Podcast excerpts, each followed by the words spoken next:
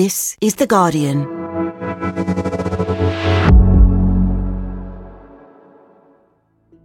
Today, Geert Wilders has talked about banning mosques, outlawing headscarves, ending Muslim immigration, and now he could be the next Dutch Prime Minister.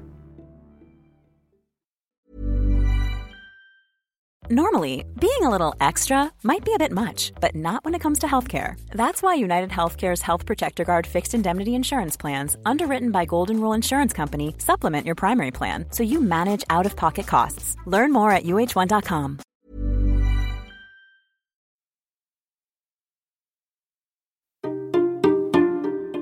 He's been called a political pyromaniac.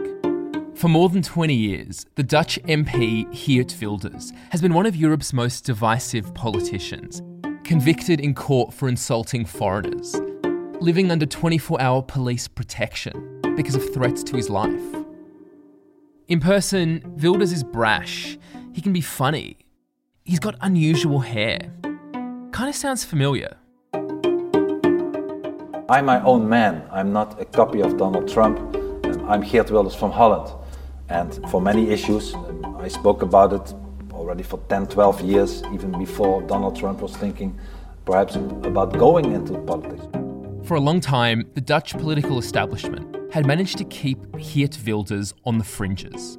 But an upsurge in voter anger in elections this month delivered a result that shocked everybody, including Wilders, delivering him the biggest share of the vote and a chance to form the next Dutch government.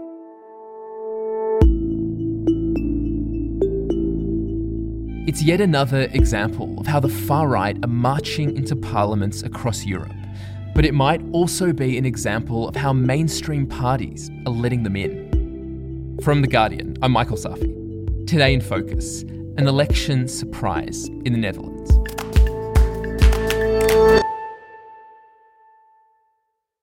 Senay Boztas, you're a journalist based in Amsterdam who covers Dutch politics, which last week was thrown into uproar by the election performance of someone called Geert Wilders. You've actually met Wilders. What was that like? I met him when I was working for the Daily Telegraph, which is a newspaper that he really likes. In fact, outside his office, he has, or he had at the time, a full page article about Margaret Thatcher, who was one of his heroes. Of course. From the Daily Telegraph. And he had a very big picture of Winston Churchill in his office, which is kind of buried in the middle of Parliament because as a result of the things that he's said about Islam, he's had death threats for many years and he's spent almost 20 years now with 24 7 security. What's he like in person? The thing is, he's very soft. He's very soft when you speak to him. And he's very nice, which sounds a really strange thing to say. He says things that are very inflammatory and that some people are extremely hurt and upset by. But he doesn't take a tone that is inflammatory when he talks to you. He sounds quite reasonable. It's in Parliament that you see the sharp side of him, that you see him like a stand up comedian, very well rehearsed, sometimes extremely funny. I mean, even Mark Rutte in debates with him is sometimes sort of in fits of laughter when Wilders says to him, Oh, just be normal, man. And then Rutte comes back and, Oh, be normal yourself, man. They had a lot of respect for each other as sparring partners. Zeker, voorzitter. Alleen, ja, wie zegt het? Heel Nederland weet nog niet eens of de heer Rutte ooit een vrouw heeft gehad. Ah! Oh, oh, oh, oh. Ook waar, ja. Where is he from in the Netherlands? He's from Limburg, he's from Venlo, from the south of the Netherlands. Sometimes there's discussion in Dutch politics about what they call the Haagse elite, the elite of The Hague or the four cities in the centre of the Netherlands. And there are some concerns expressed in politics that the regions have been neglected. He always talks about being the voice of the people, you know, I speak your language. And his accent is a regional accent. He does come from a part of the Netherlands that isn't The Hague. So his career is a long one and it's a controversial one. Let's go back a few years. When does Wilders emerge as a serious political force? Geert Wilders started off life within Mark Rutte's party, the VVD, People's Party for Freedom and Democracy, and was at some point Mark Rutte's mentor for a short period of time, apparently. He started in politics a long time ago. He's set to become a Nestor in December, which is the longest standing MP in Parliament, 25 years. He fell out with the VVD. He was very sceptical about the accession of Turkey potentially to the EU and concerned in those times already about Islam and issues like headscarves. Well, I would stop um, immigration of non-Western immigrants for the period of five years' time uh, immediately. Um, not because I have anything against uh, uh, foreigners or people from non-Western uh, countries, but because we have huge problems with integration uh, in the Netherlands. So he started his own Party for Freedom, which has been a constant force since for 17 years in Dutch politics. So he says he's motivated by the assassination of two far right figures Pim Fortuyn, who was an MP who was assassinated in 2002, and by the killing of filmmaker Theo van Gogh two years later in 2004. And Wilders very quickly defines himself as being hardline on Islam and more specifically Muslim migrants. Tell me about that. He started making national headlines and international headlines around 2007, 2008. And he starts to take a very hard line on Islam. So he sends a letter to the Volkskrant talking about the Quran and calling it a fascist book and calling it the Mein Kampf of a religion that aims to eliminate others and saying it should be banned just like Mein Kampf is banned. He makes a short film at the time that criticizes the Quran and it intersplices images of the September 11th attacks with quotations from the book. At the time, he tries to come to the UK to show his film in Parliament and he's refused entry. He later takes the UK government to court and wins, and they say that he shouldn't have been refused entry. But he's making a name for himself and around this time he also calls for a kopvodden tax, a head rag tax, a hmm. tax on headscarves. God. Obviously, a derogatory way to refer to headscarves. Okay, so he's kicking up a stink, he's getting global headlines. Does he ever get close to actual power? So in 2010, he actually is a part of Dutch government in a kind of confidence and supply agreement. They call it a gedoog. Gedoog is a funny Dutch word which kind of means to support something while looking away. So that's what they use to describe how they deal with drugs, cannabis. It's not strictly speaking legal, but they look away. So he enters parliament with the Christian Democrats and with Rutte supporting their parliament in 2010. So that was from 2010 to 2012. And he basically torpedoed that government because he said that his voters couldn't accept the cuts that were needed. And after that period, he was effectively excluded by all other parties. I think partly because he was seen as an unreliable partner, politically speaking. But by that stage, everyone was using his views as well as a reason not to work with him.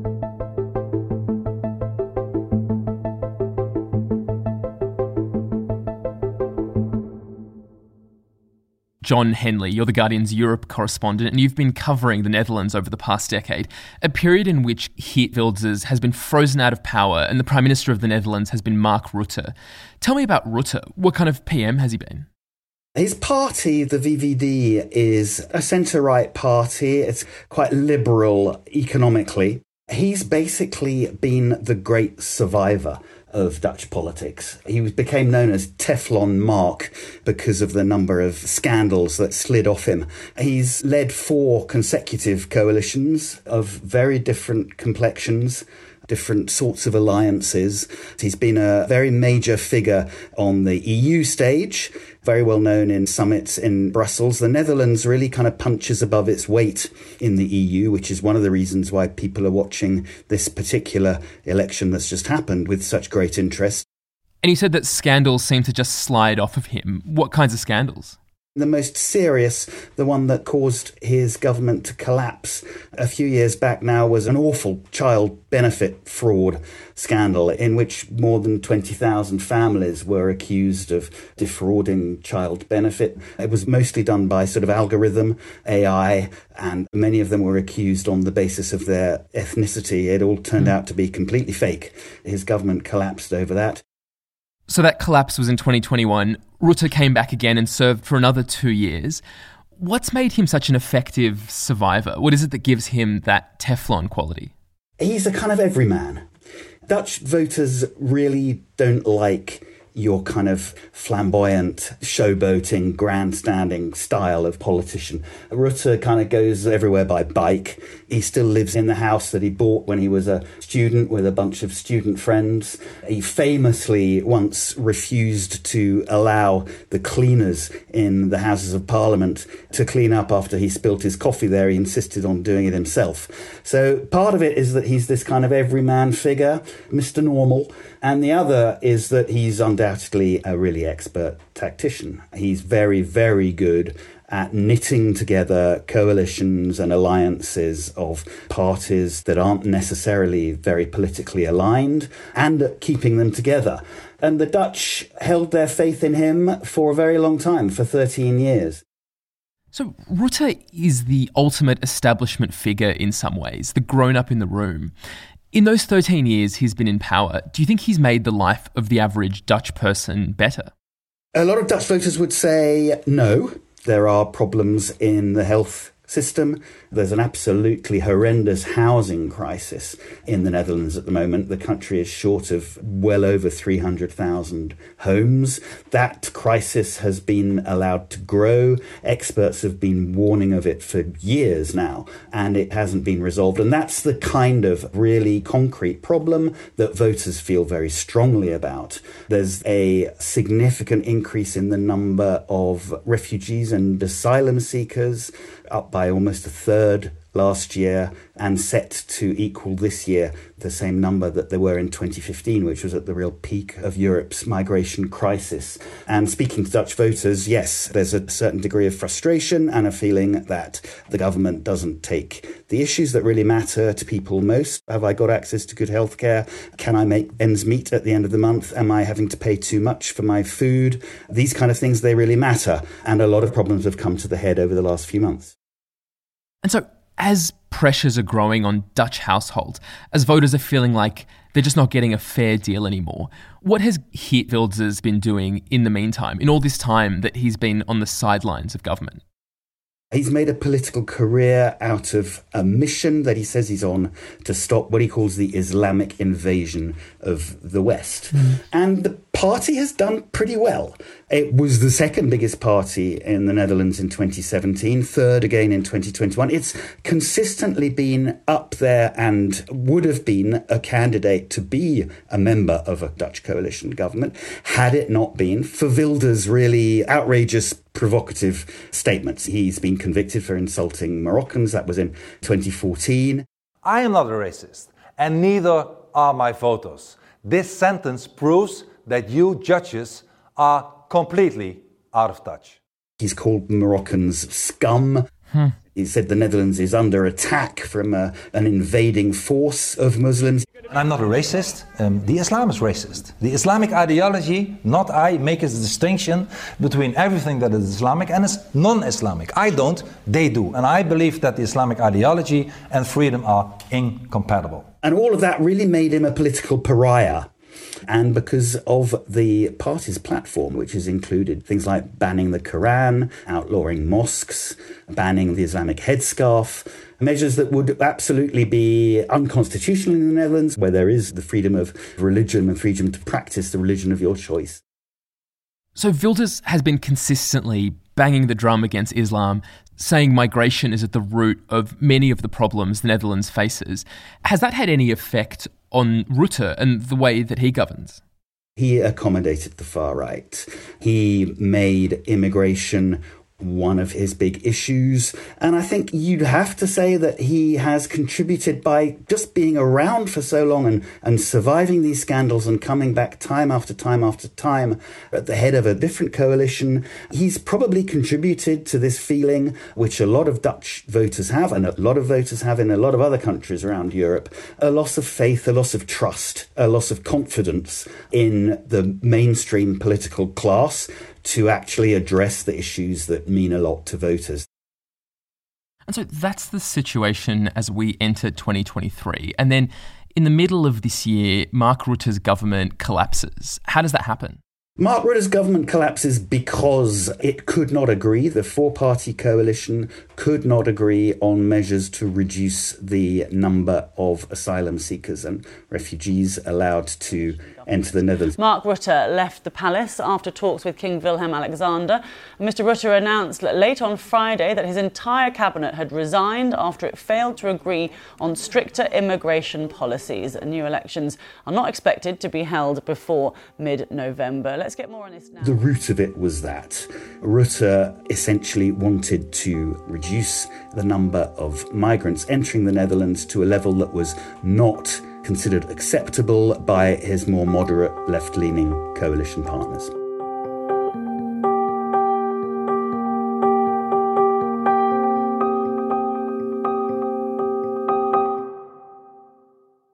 Senay, the Rutte government falls earlier this year, primarily because of a bill to deal with immigration. And that sets up an election campaign where immigration is at the centre of things in the way that it's never been before. So tell me about how that campaign played out. The major parties on the right certainly all talked a lot about immigration. And there's been some discussion now about to what extent doing that played into the hands of Wilders because he owns this debate on immigration. Nobody can say it as hard or as strong as him. You say 15,000, I say zero, even if that's not realistic. As the other parties are starting to sound more and more like Geert Wilders, what other kinds of things is he campaigning on? Someone has described his position to me as welfare chauvinism. So his policies are actually quite sort of left wing in terms of more affordable housing or lower tax for the workers or a lower pension age or better healthcare, but only for Henk and Ingrid, the Dutch voters, mm. not for Fatima and Mohammed. This is how Wilders likes to refer to his nativist voters versus his foreign people coming in. The question mark is really, I mean, how could you possibly pay for all these wonderful sweeties that he's offering in his manifesto? And some ING economists, that's one of our big banks, have looked at what it would mean if we had a right wing government with Wilders. And the ING said, well, we've looked at the policies, and while there'd be things like Euroscepticism and a certain tone on immigration. If you look at the economics of it all, it all leads to a, an expansionary economy and effectively, given the fact that we have almost full employment, it would need more foreign labour. I mean, th- right. this is the intrinsic irony in it. It sounds like, in a way, by taking on some of Wilders' hardline positions, Dutch politicians were signalling to voters that he and his party are not on the fringes anymore. Meanwhile, he's talking about the issues that might really resonate with people. How much is he still talking about Islam, about migration, all these things that have turned the establishment and voters off for so many years? He was perceived to be taking a milder tone. Hmm. And in previous elections, he hasn't done a lot of debates or interviews with liberal media where he might get grilled. This election, he was on everything. He was on Nieuwsuur, a sort of liberal current affairs program where everyone was grilled. He didn't look terribly comfortable. He was doing a lot of licking his teeth under his mouth. But, you know, he answered the questions. He seemed mild. He said on this program that he was prepared to park his positions on banning mosques. Islamic schools. He was a bit more nebulous about headscarves in government institutions and banning the Quran. He said he was prepared to park these points because what mattered was the next period of government. But he did also say Islam is in our DNA, meaning that his standpoints on Islam were part of how he was made up. So while people have said that he's taking a milder tone, and he has said himself, people say I'm taking a milder tone. I don't know if he's taking a milder tone or not. And so then tell me about election night and how you experienced it. I was at the VVD, that's Rutte's party, Yeşil party. So I was there in The Hague and it was full and there were loads of drinks because the VVD is a very well funded party and they take care of their people. And before the result came out, most people were quite bullish and they were saying, yeah, I think it'll be okay, maybe a little bit nervous. Wilders had been coming up in the polls. So there was some tension, but it was quite funny because I was talking to some MPs and then a guy, he didn't tell me what his name was, but he just sort of said to me, sort of, uh, Wilders will win. Hmm. He'll win. It was like he was the only person in the room who was saying it and he called it right. We gaan het nu zien. De PVV met 35 zetels. Een absolute landslide is dit. 35 zetels, een winst van 18. De grootste volgens Ipsos. GroenLinks Partij van de Arbeid. No one predicted how big the win would be and there was just this kind of silence in the room. You could see everyone swallowing and thinking, goodness, what does that mean? And you could see some people thinking, is this a result that means that he has to be part of government because we have to listen to this voice? What does it mean if you don't listen to this voice? Is it more dangerous not to listen to the voice hmm. than it is to listen to it? En wij willen. En daar gaan wij voor zorgen. We'll make sure the Dutch people will be number one again. The hope is that people will get their country back. We'll make sure the Netherlands are for the Dutch again. We'll limit the asylum tsunami. And what was that result? Just how emphatic was his vote? So he won 37 seats. The results are not completely definitive until the 5th of December because there's a bit of shilly shallying, but let's say 37 for the moment, which is a quarter of parliament. Now, you could say that three quarters of the Netherlands didn't vote for him, which is true, but a quarter for one party. In recent years, this is a very big figure. We have probably the most proportionally representative system in the world here and a very low threshold to get parliamentary representation. So we've got endless parties, currently 21 in parliament. I think we'll be going to 15 or 16. It depends how the last votes work out. So to have so many seats in such a splintered electoral landscape is quite a win. But I think that you could read this election really in terms of the most dominant mood is the protest mood. All of the parties that have gained have been one way or the other protest parties.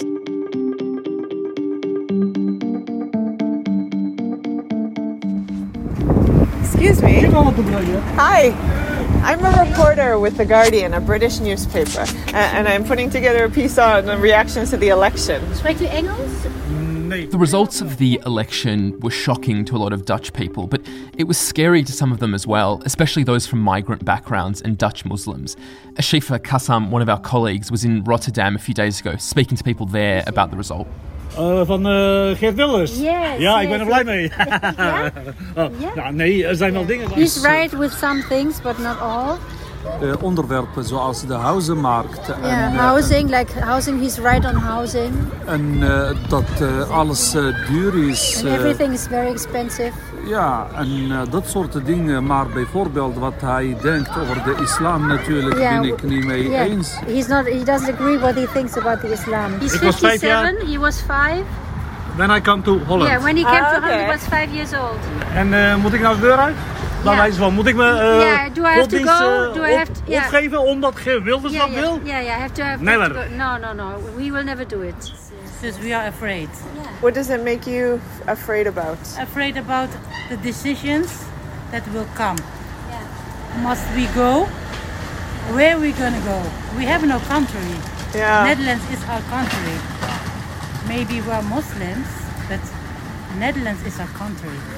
My hair is uh, black, but I'm Netherlands. We don't bite anyone. We are human.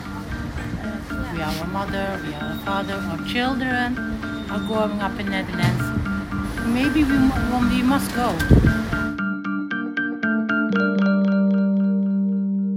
Senay, when you speak to people, how do they feel knowing that fully a quarter of the country looked at Geert and decided he was worth a go? I think people are very upset. I think that some people are thinking, what place do I have in this country? I was reading a, an article by a journalist in Het Parool, which is a local Amsterdam newspaper, someone who had lived here his whole life and had gone to the top level of education and was a journalist and had had various instances of racism in the Netherlands, which is quite obvious when it occurs, possibly because people are quite direct about what they're thinking. And him saying, Well, what is this country that I live in? Is this my country? And say, Yes, it is my country. Yes, I'm from here. But some people questioning, Well, are we welcome here anymore? What happens now? Is there any chance that the Dutch government that eventually does come to power is going to include Geert Wilders? It might do. The jury's really out. We have a very complicated dance. It's almost like a courtly dance where the parties all try to form a coalition. Because Wilders was first, he gets the first shot at trying to make a coalition, and there's a number of sort of steps that are set in writing that need to be made. The question is could he make a coalition? And if he did, what would it look like? So they would have to hammer out an agreement. Presumably, all of the anti constitutional points would be left out of that because how could they be part of it?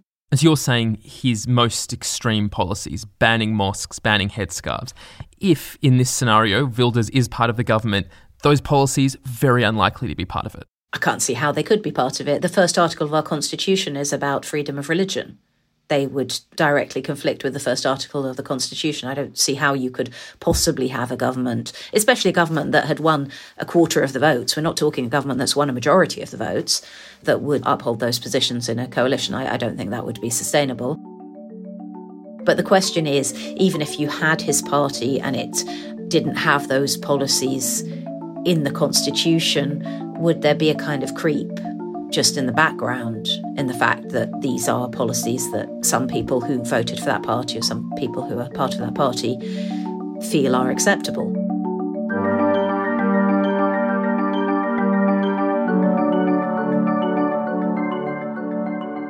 Coming up, why the far right is rising in Europe and why parties in the centre might be helping them.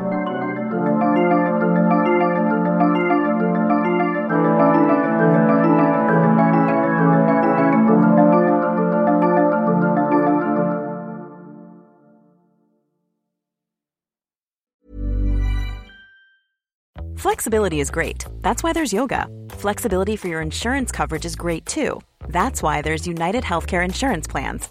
Underwritten by Golden Rule Insurance Company, United Healthcare Insurance Plans offer flexible, budget friendly coverage for medical, vision, dental, and more. One of these plans may be right for you if you're, say, between jobs, coming off your parents' plan, turning a side hustle into a full hustle, or even missed open enrollment. Want more flexibility? Find out more about United Healthcare Insurance Plans at uh1.com. Today in Focus is supported by BetterHelp. Here's a question.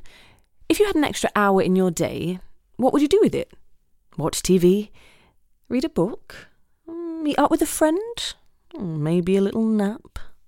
A lot of us spend our lives wishing we had more time. But for what?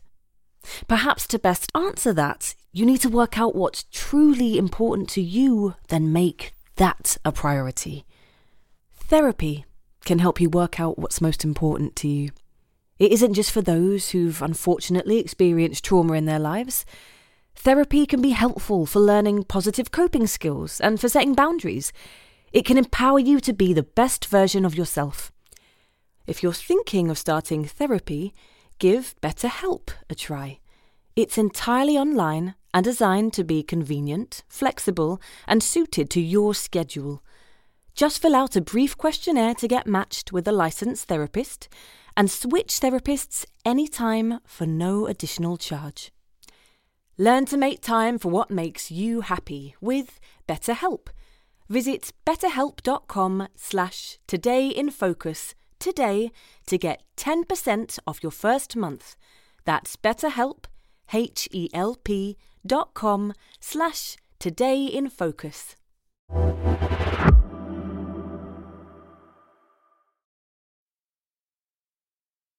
Jon, this election result is part of a wider story of the far right growing across Europe. Tell me that story as we've seen it play out over the last couple of years.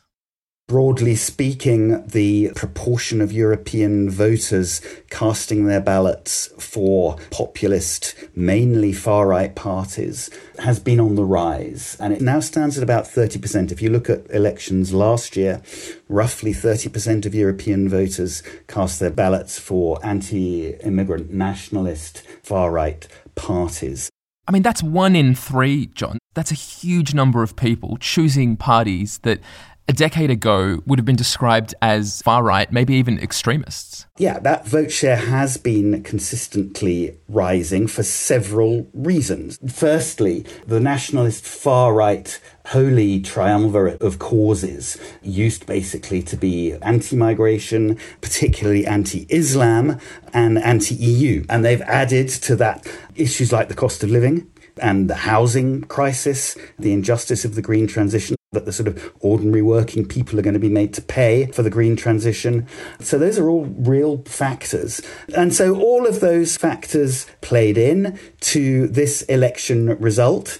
And it, in that sense, kind of confirms an upward trajectory. I think it's not all one way traffic. We've seen a couple of election results this year that really bucked that trend. We've seen the Spanish far right party Vox lost about a third of its MPs in the Spanish parliament. The nationalist, authoritarian Law and Justice Party in Poland, that's been in power for several years now, also lost its parliamentary majority. And it now looks like a more centre right government headed by Donald Tusk is going to be taking over in Poland. But if you look around the continent, you see Italy now has its furthest right government since the Second World War. There's a far right party in coalition in Finland. In France, if there was an election, a presidential election tomorrow, probably Marine Le Pen would win. So this really fits into a broader picture of the far right advancing steadily across Europe and essentially, for all this variety of reasons, entering the mainstream. You think that far right advance that you've detailed to us is something that was inevitable? Or do you think that establishment parties have mishandled the threat that people like Wilders represent? I think that there is absolutely no doubt that the mainstream parties, along with the media, actually, have gone a long way to help normalise the views and the talking points of the far right.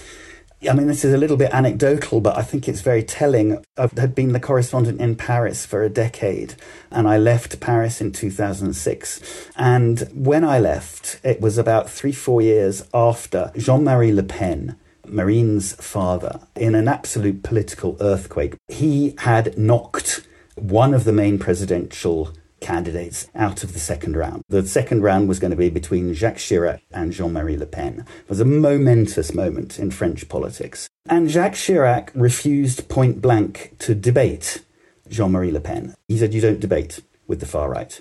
Le Pen was never interviewed on French television, French radio. These were not normal views. And then I came back to France in 2018, five years ago, and turned on the radio. And one of the first people I heard being interviewed on the main French public radio was Marine Le Pen. Mm. So, in the space of about 15 years, we'd essentially gone from these are political pariahs to these are legitimate politicians with legitimate views. And yeah, there has been a process of normalization. Jon, finally, if you're a progressive party watching these trends with some concern, what do you think the lesson is for how you fight a challenge like Wilders or whatever the version of Wilders might be in your particular European country? We've seen enough over the past decade or so in enough European countries to know that if you fight elections on the territory of the far right, then the far right will, if not win, at least make progress. Hmm. I think that the centre right and the centre left in Europe need to stop fighting on the turf of the populists and the far right. And they need to come up with concrete proposals that will favourably impact the lives of the people whose votes they are seeking. You know, we live in an age of fear and concern about the climate, about incomes, about inflation. And the populists and the far right are offering simple solutions. They may very well not work, but it seems to me that mainstream politicians need also to offer solutions. They need to offer them with the same kind of conviction, but they need to be reasonable and fair solutions and practicable solutions that might actually work. Jon, thank you very much. Thank you very much. That was Jon Henley, The Guardian's Europe correspondent. Thank you also to Senay Boztas, a journalist based in Amsterdam, and Ashifa Kassam, The Guardian's European Community Affairs correspondent. Hers and Senay's and Jon's coverage of this election is at theguardian.com. Before we go, today the award winning team behind Guardian documentaries are releasing their latest film. It's called Birdsong, and it's a wonderful change of pace. It explores the dying, whistling traditions of the Hmong people of northern Laos, whose language sits on the boundary between music and speech. The documentary explores how that ancient tradition is colliding with modern urban life. It's at theguardian.com forward slash birdsong. And that is it for today. I'm Michael Safi, and this episode was produced by Courtney Yusuf, Natalie Katana, and Morgan Afori. Sound design was by Rudy Zagadlo. The executive producer was Elizabeth Casson, and we're back with you tomorrow.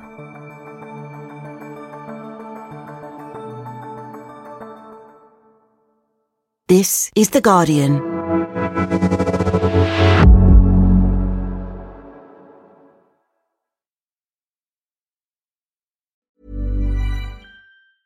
Tired of ads barging into your favorite news podcasts?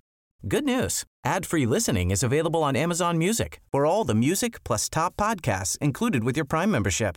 Stay up to date on everything newsworthy by downloading the Amazon Music app for free or go to amazon.com slash news ad free. That's amazon.com slash news ad free to catch up on the latest episodes without the ads.